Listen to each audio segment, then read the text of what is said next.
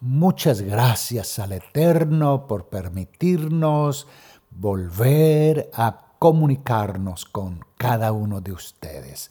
Este es el programa Retornando a las sendas antiguas de la congregación Mahanaín. Gracias al Eterno por esta preciosa emisora y la oportunidad que nos permite para eh, dirigirnos a ustedes. Mi nombre es Belarmino Dusan y en esta ocasión quisiera hablarles, compartirles de, eh, de uno, realmente es el mensaje de mensajes que realizó Yeshua, nuestro Mesías.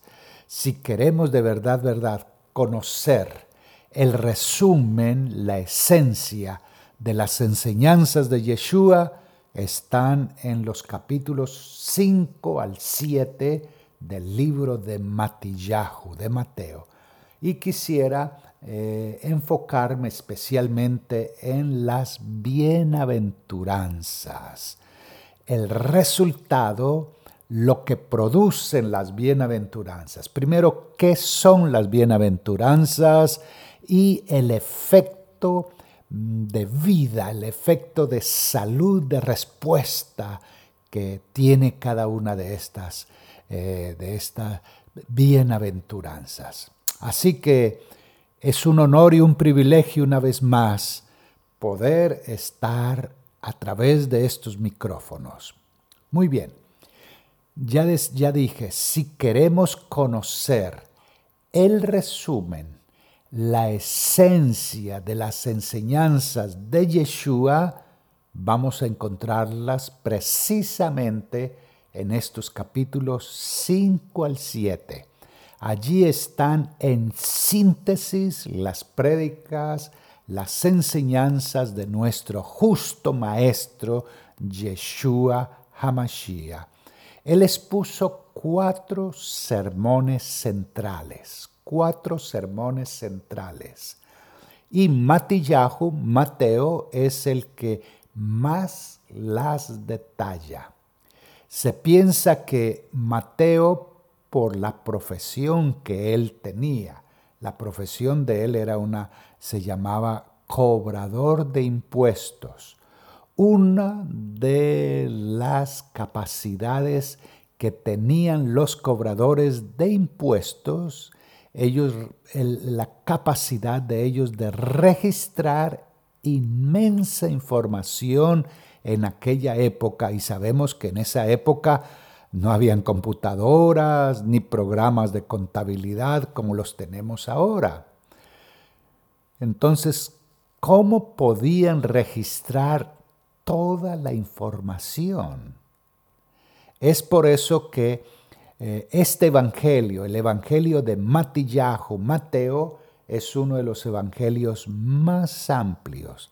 Seguramente, mientras Yeshua hablaba, Matillahu, Mateo, él tomaba notas, como se conocía en mi época, cuando era muchacho, lo tomaba a través de taquigrafía. Muchos quizás escucharon eso, como las, las mujeres, los hombres que mm, trataban de, sacar eh, buenas notas, cuando alguien estaba hablando, usaban el sistema de taquigrafía.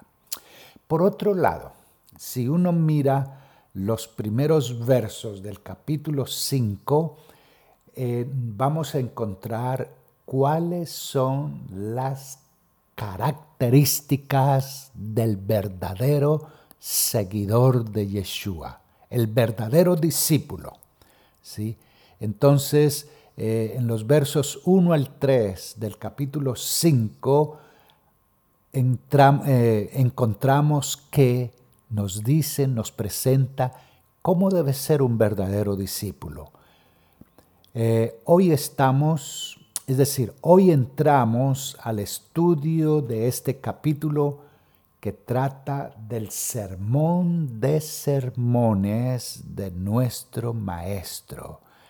El sermón más amplio, más específico, más detallado acerca de la doctrina de Yeshua de Nazaret, del Mesías Yeshua, y este es el sermón de sermones conocido como el sermón de la montaña. Es el sermón más amplio y profundo acerca de las enseñanzas de Yeshua. Si queremos conocer, en resumen, la esencia de las enseñanzas de Yeshua, aquí están. Capítulo 5, capítulo 6 y capítulo 7 del Evangelio de Matillahu. De manera que una vez que hayamos comprendido este mensaje del Sermón del Monte, vamos a entender exactamente cuál fue la predicación de Yeshua, nuestro Mesías. ¿Cuál era el centro de su doctrina? Ya dije que Yeshua eh, presentó, expuso cuatro sermones principales, cuatro sermones principales dentro de lo que conocemos como evangelios, cuatro sermones. Eh, Mateo es el que detalla más, más específicamente todos estos sermones y una de las, de las teorías por la que se piensa que el Evangelio de Mateo es el más amplio y más detallado es cuál? Es que se precisa que por la profesión de cobrador de impuestos que tenía Matillajo, eh, Yeshua sabía lo que, lo, que, lo que hacía. Por eso cuando lo ve, él simplemente sabía que era Mateo, cobrador de impuestos, lo único que le dijo es, ven, sígueme. Y Mateo de entrada le ofreció un banquete, y no solamente para Yeshua, sino que invitó a todos, a todos sus colaboradores, a, a todos aquellos que eran también cobradores. De ahí viene que los fariseos y algunos otra gente importante del judaísmo lo critican. ¿Cómo es este que dice ser hijo de Dios y enseñar las escrituras? Come con, come con publicanos y pecadores y entra en la casa de un pecador, de, un publica, de, de, de una persona que, que a la cual no se podía entrar. Es que no se podía entrar a la casa de los cobradores de impuestos. ¿Quién dice que no hay que hacerlo? Pues ese es uno de los puntos críticos que está en los 600, en los 6000 mandamientos que había, no 613, sino los 6000 mandamientos. Por eso Yeshua les dice, no son los sanos los que necesitan médico. Los que necesitan el médico son los que no están sanos. Y por eso come y bebe con los pecadores. Por lo tanto, Mateo, por su capacidad de ser eh, contador y que recolectaba el dinero, él tenía la capacidad de registrar mucha más información que cualquier persona. Y en virtud de que no, no había en aquella época computadores ni programas de contabilidad, solo él podría hacerlo. Los cobradores se valían de una especie de taquigrafía para poder registrar todo, todo lo que iban escuchando, lo que iban, eh, lo que debían escribir. Y eso lo hacía muy bien, muy bien Matillajo, Mateo. Por lo que muy probablemente Mateo estaba tomando notas mientras Yeshua estaba hablando, así que Yeshua hablaba y él tomaba notas y preparaba él estaba preparado para escuchar lo que, lo que se hablaba y poder registrarlo por escrito. Y es así como salió este, este evangelio de Matillahu que mm, Yeshua iba hablando, iba compartiendo. Eh, decimos que tradicionalmente dentro de la teología eh, cristiana se enseña que Yeshua vino a dar una total y nueva interpretación y que vino a dar una ley totalmente nueva.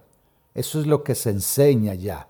Se dice que se formó una ética que es la base de la religión cristiana y que dicha ética es muy superior a la antigua ley de Moisés y eso lo argumentan en, textos, por ejemplo, cuando dice, eh, oísteis que fue dicho, mas yo os digo. ¿Qué está diciendo Yeshua cuando utiliza expresiones?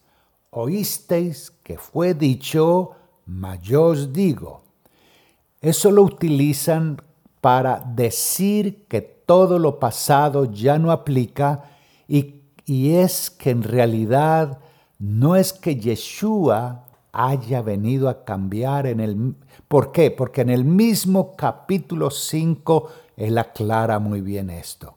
Él habla muy detalladamente al respecto.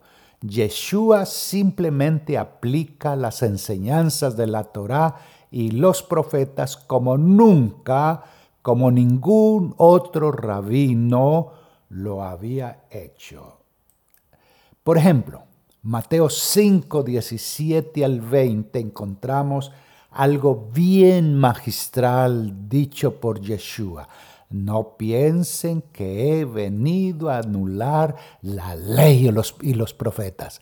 Eso está contrario, muy contrario a lo que se decía anteriormente, que decían que mm, eh, es decir, lo que Yeshua lo dijo en un momento, oísteis que fue dicho, mas yo os digo, Yeshua lo dice porque Él va a poner en, en claridad, en perspectiva, lo que Yeshua vino a hacer.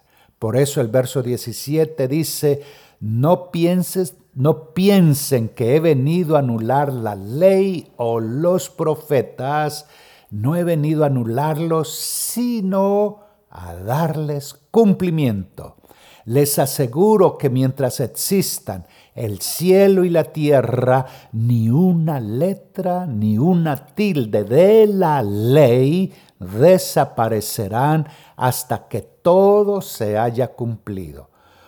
Todo el que infrinja, todo el que infrinja una sola de un solo de estos mandamientos, por pequeño que sea, y enseñe a otros lo mismo, será considerado el más pequeño en el reino de los cielos.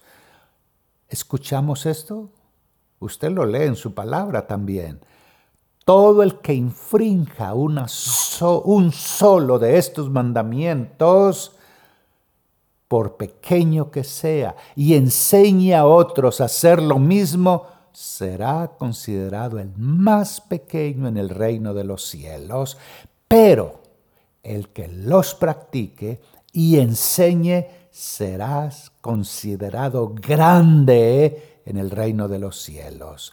Porque les digo, a ustedes que no van a entrar en el reino de los cielos, Mira esta expresión que usa Yeshua aquí. Les digo que a ustedes que no van a entrar en el reino de los cielos, a menos que su justicia supere a la de los fariseos y de los maestros de la ley. Entonces, ¿cómo estamos después de esto? Después de esto, es bien claro lo que Yeshua vino a enseñar y hacer. Por lo tanto, estamos hablando de los principios de vida que nuestro Maestro nos dio, que nuestro Maestro nos enseñó que si no obedecemos y aplicamos sus mandamientos, sus estatutos, sus, sus decretos, pues va a haber problemas, va a haber problemas. Entonces, quería que pudiéramos tener esto presente para entrar al sermón de sermones, parte del sermón del sermones, que es el sermón del monte. Una parte, las beatitudes, ¿sí? Las beatitudes. Me gustaría que en algún momento usted pudiera leer un libro extraordinario que le va a dar una perspectiva única sobre quién es Yeshua. Es un, eh, no es rabino, pero es judío. No, no, no es judío creyente en Yeshua, pero habla también, también de Yeshua, que usted se va a sorprender. Es el judaísmo de Yeshua, de Jesús, por Mario Sabán. Él tiene como cinco o seis títulos. Y dice en su libro El judaísmo de Jesús, mire esto, él es un judío que no, no practica el judaísmo con Yeshua, pero mire lo que expresa acerca de Jesús, de Yeshua. Jesús nació, vivió y murió como judío. Porque Jesús no fue, no fue romano, no fue, no fue griego, no fue americano. Yeshua, dice él, nació, vivió y murió como judío que lo, vi, que lo diga alguien que cree en Yeshua y que, y que viva las enseñanzas de Yeshua, está bien. Pero un hombre de la calidad de este hombre que exprese así acerca de Jesús es impresionante.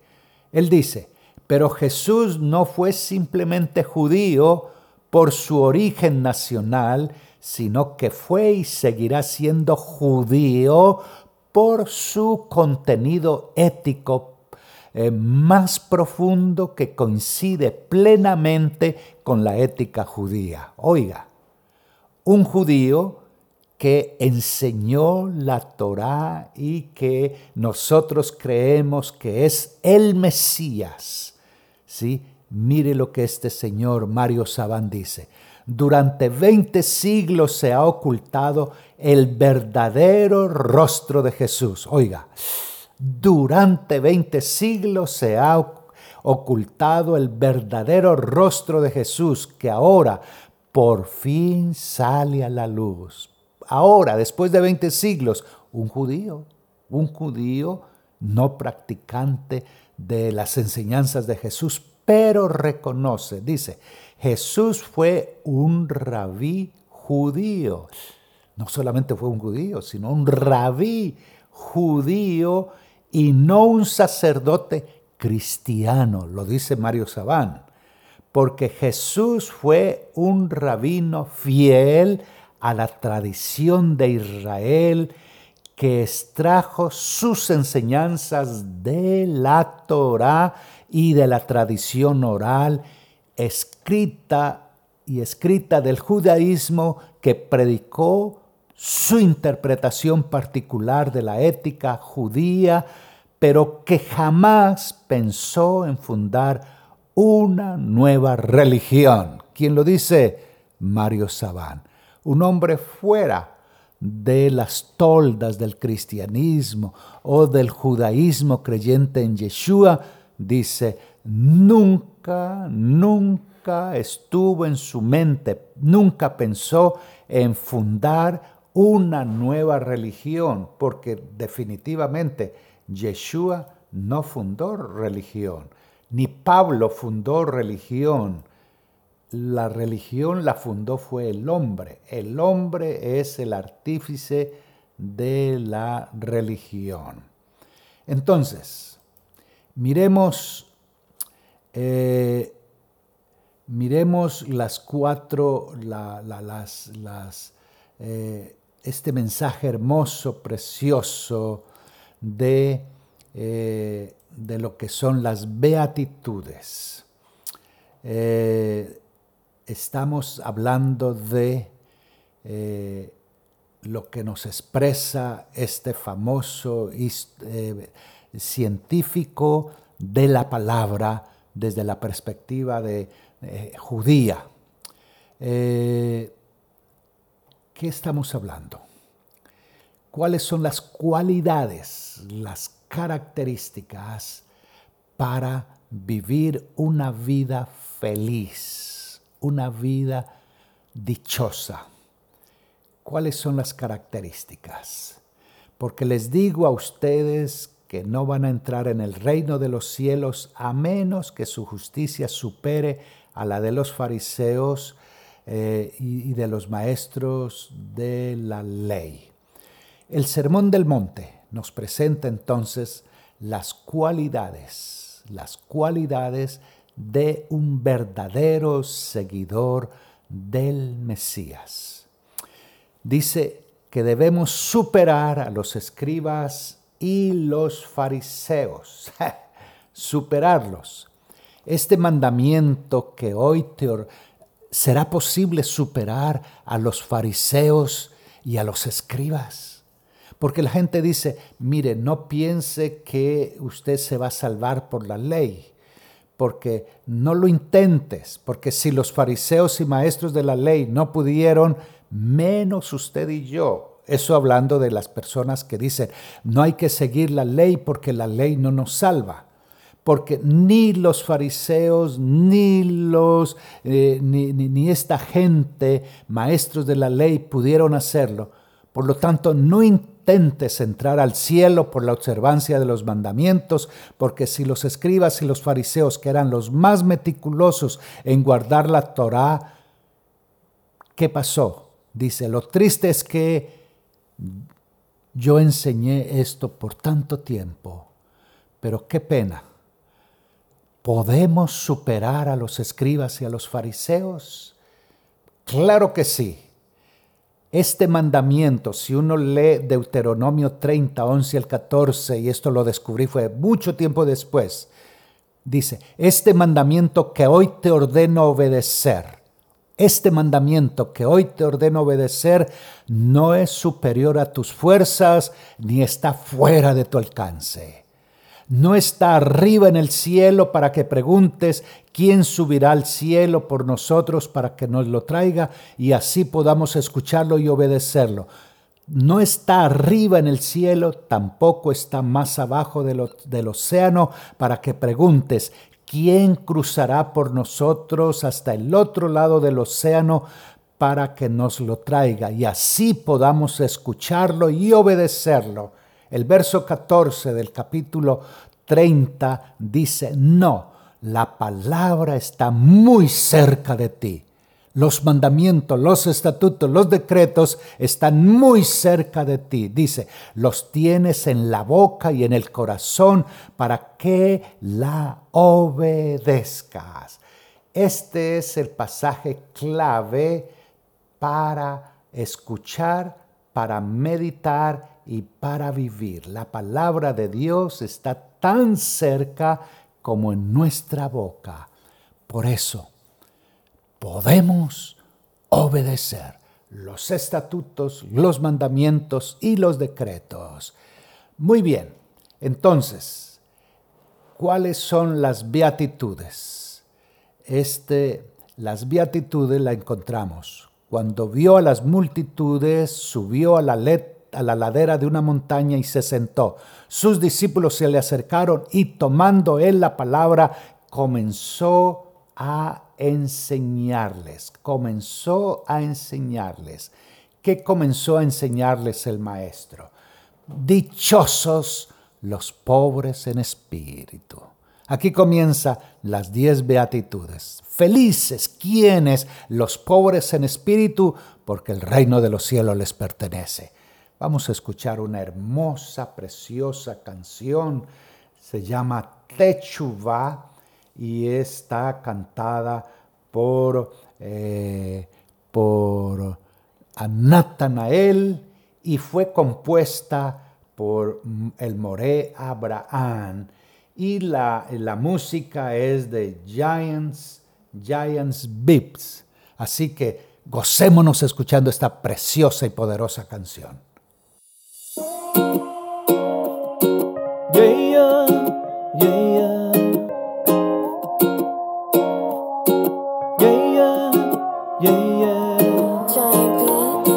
Teshuva, teshuva, teshuva, arrepentimiento es.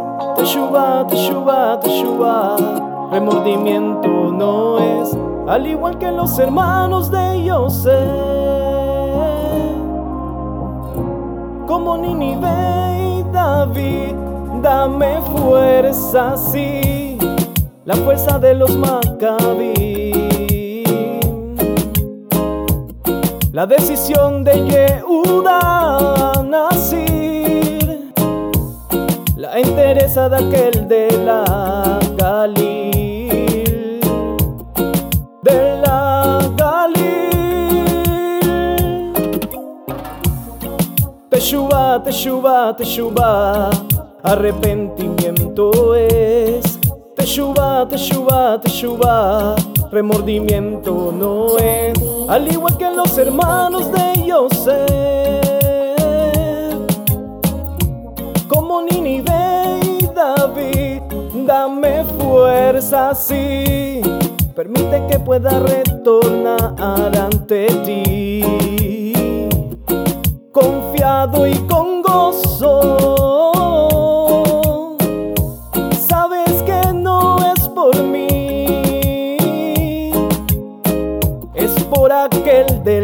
Galil. Teshuva, teshuva, teshuva, arrepentimiento es. Teshuva, teshuva, teshuva, remordimiento no es. Al igual que los hermanos de Yosef, como Ninive y David, dame fuerza, sí que puede salir de la Galil, que puede salir de la Galil, la teshuva genuina, la que está disponible para mí que fui un gentil, gracias a aquel de la Galil. Gracias a aquel de la Galil. Gracias a aquel de la Galil. De la Galil. Teshuva, teshuva, teshuva. Arrepentimiento es. Teshuva, teshuva, teshuva. Remordimiento no es al igual que los hermanos de Joseph,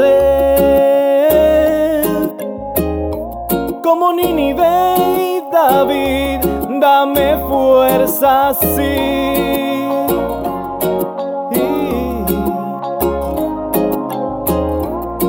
Teshuva, teshuva, teshuva, arrepentimiento es. ¿Les gustó la canción Teshuva? Cantada por Natanael y fue, eh, fue compuesta por Abraham. Y el, la música de Giants eh, son eh, creaciones preciosas de lo que usted y yo necesitamos hacer. Teshuvah, necesitamos arrepentirnos. Bueno, Continuemos con las beatitudes.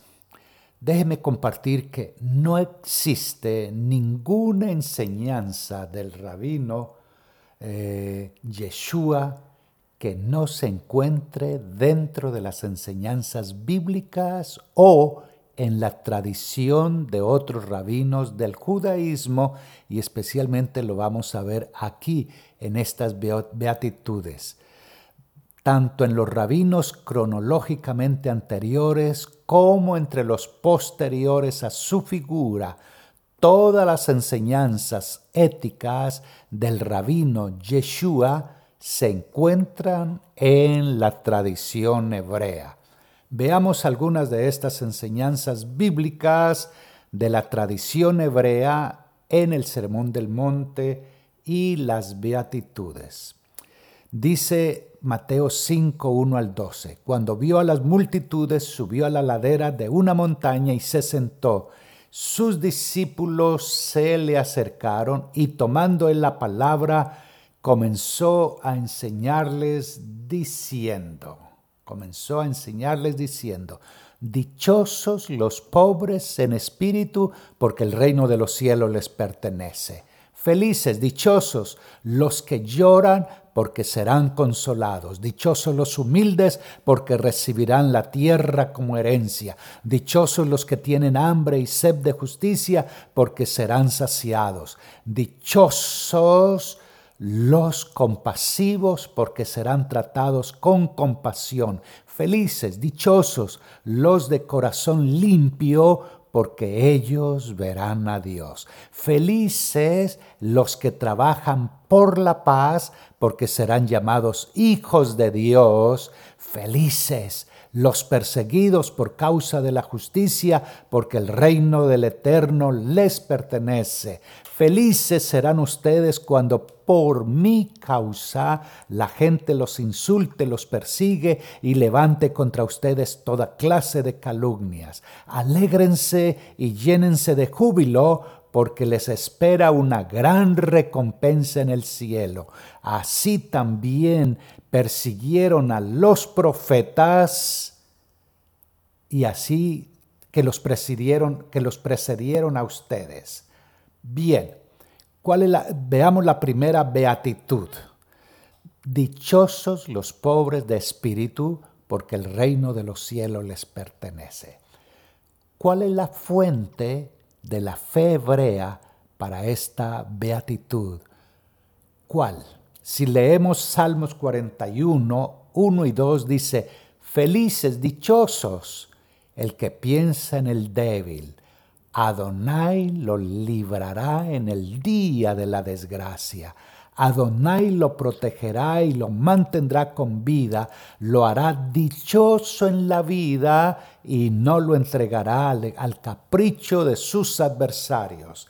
Y si vamos a Isaías 57, 15 dice, porque lo dice el excelso y sublime, el que vive para siempre, cuyo nombre es santo, yo habito en un lugar santo y sublime, pero también con el contrito y humilde de espíritu para reanimar el espíritu de los humildes y alentar el corazón de los quebrantados. Estamos mirando aquí entonces la base hebrea de, de las beatitudes.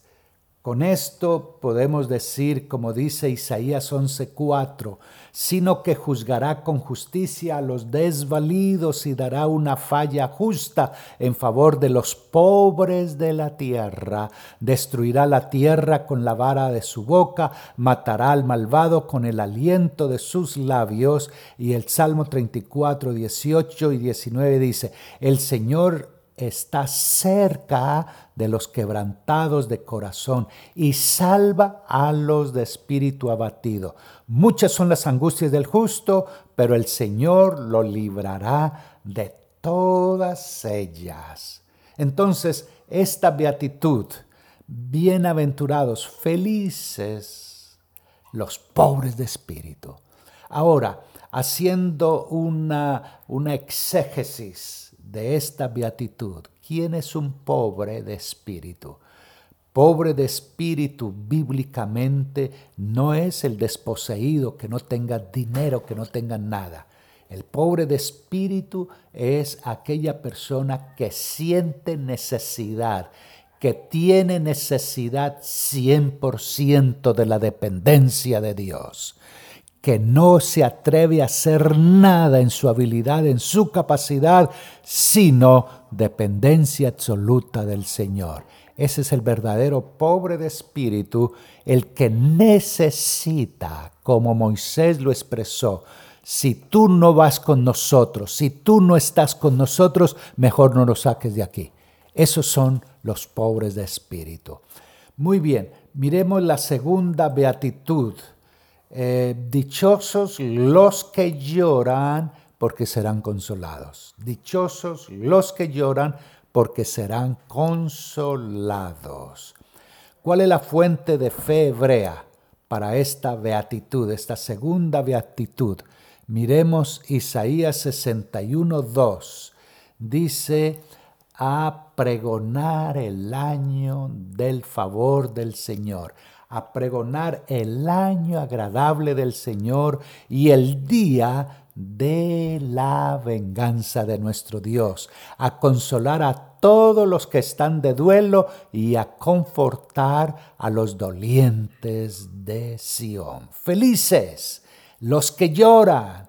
¿Por qué? Porque serán consolados. Isaías 66:13 dice, como madre que consuela a su hijo, así yo los consolaré a ustedes. En Jerusalén serán consolados. ¿Me siguen en lo que Yeshua estaba haciendo?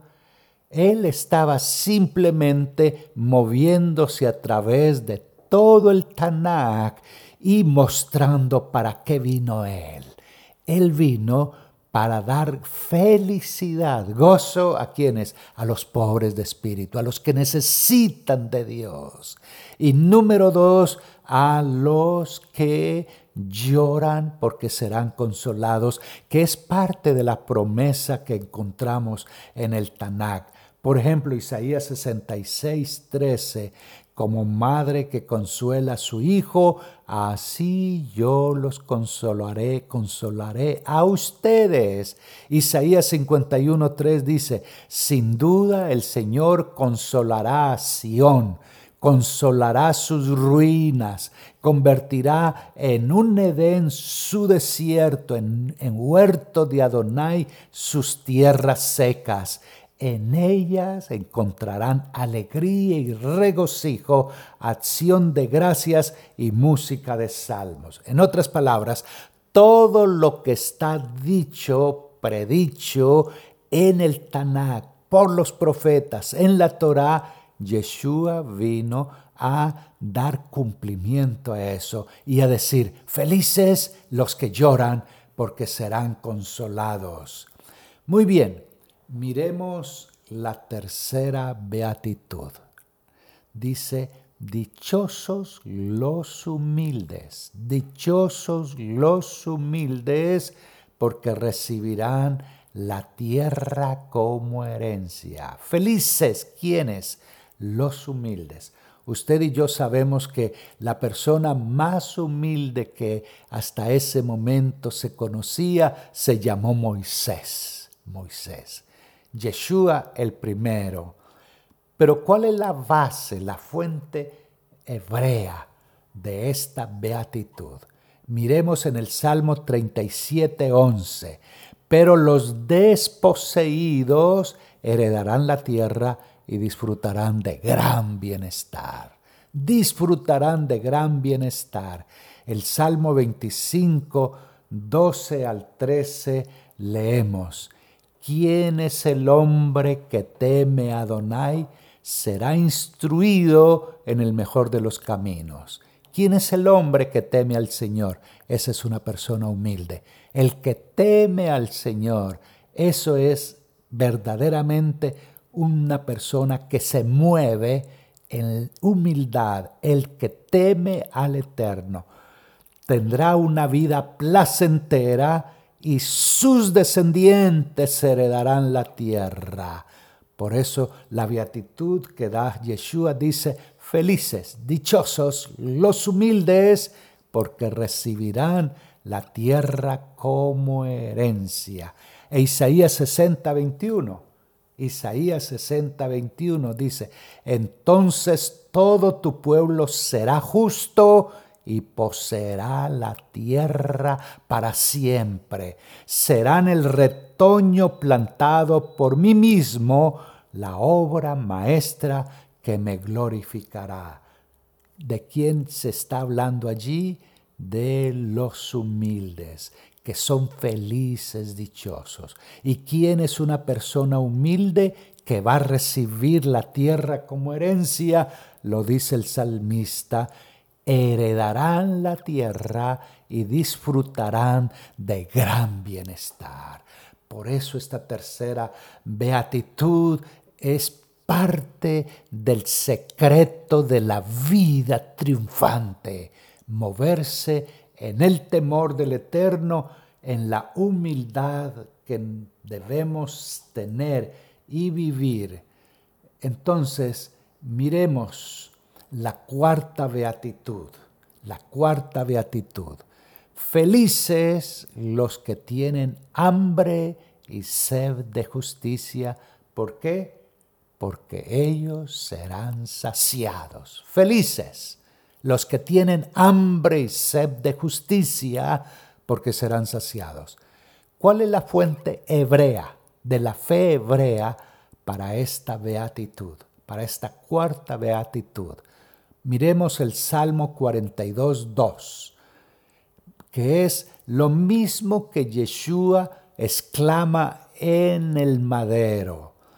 El Salmo 42, 2 dice, tengo sed de Dios. ¿Qué expresó Yeshua en el madero?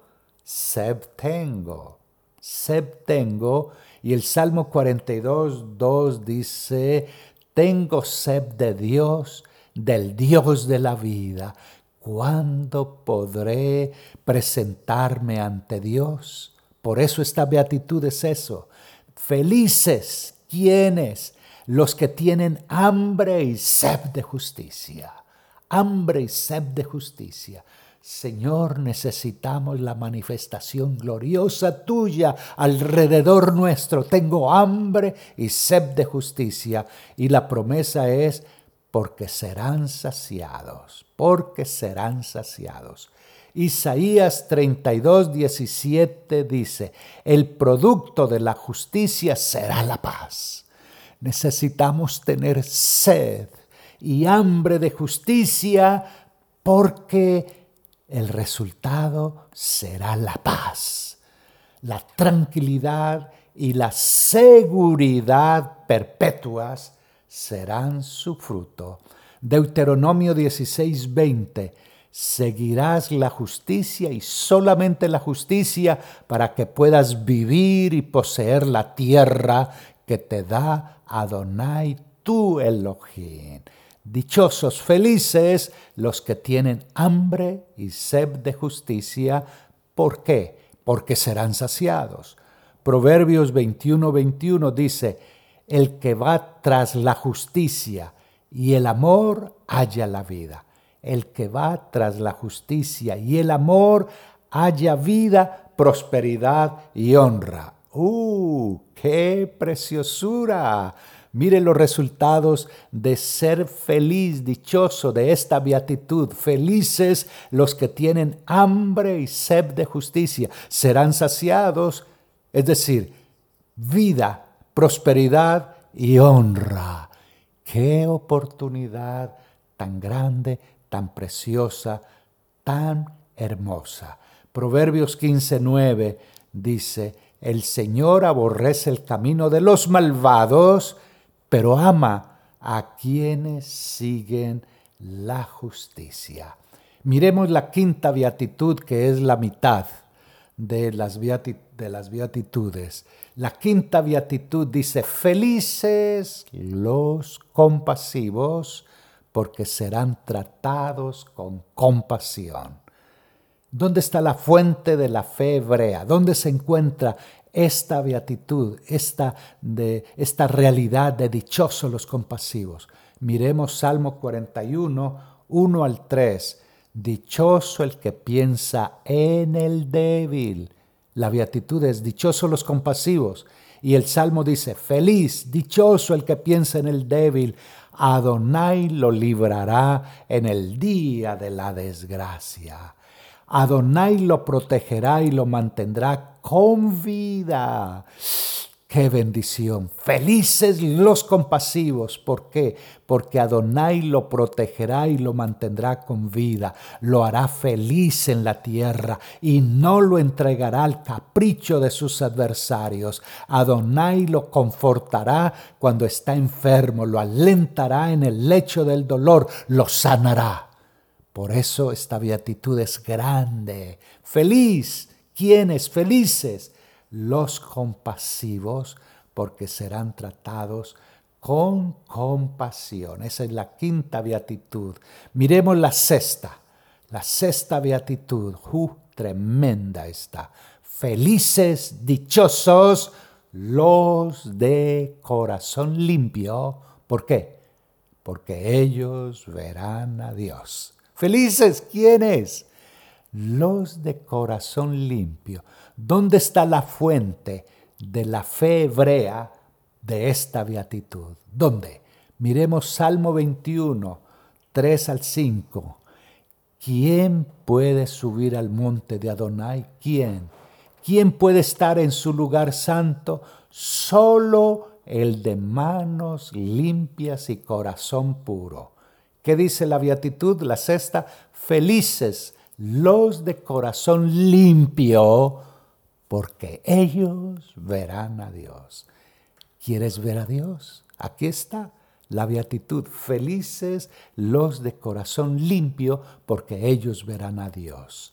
Solo el de manos limpias y corazón puro, el que no adora ídolos vanos, ni jura por dioses falsos. Por eso la idolatría es lo que más detesta el Eterno. Y esta beatitud dicha por Yeshua, dichosos los de corazón limpio, porque ellos verán a Dios. Quien es así recibe bendiciones del Señor, lo dice Salmo 24, el verso 5. Quien es así recibe bendiciones de Adonai. Dios es su Salvador, le hará justicia. El Salmo 73, 1 en verdad, cuán bueno es Dios con Israel, con los puros de corazón. La séptima beatitud, dichosos los que trabajan por la paz, porque ellos verán, ellos serán llamados hijos de Dios. ¿Cuál es la fuente de la fe hebrea? para esta beatitud. Muy simple, muy sencillo. Isaías 57, 19 dice, y diré a todos, paz a los que están lejos y paz a los que están cerca, yo sanaré a mi pueblo. La octava beatitud, dichosos los perseguidores por causa de la justicia, porque el reino de los cielos les pertenece. ¡Qué belleza! ¿Cuál es la fuente hebrea de esta beatitud? Isaías 50, versos 6 y 7 dice, eh, ofrecí mi espalda a los que me golpeaban, mis mejillas a los que me arrancaban la barba. Ante las burlas y los escupitajos no escondí mi rostro. Por cuanto Adonai omnipotente me ayuda, no seré humillado. Por eso endurecí mi rostro como el pedernal y sé que no seré avergonzado. Feliz los perseguidos por causa de la justicia. Y ahí es Yeshua Hamashiach. Este es Belarmino Dusan de la congregación Mahanayín y el producto y el programa Volviendo a las Raíces Hebreas. Mi número telefónico 305-610-4383. Shalom, shalom a todos.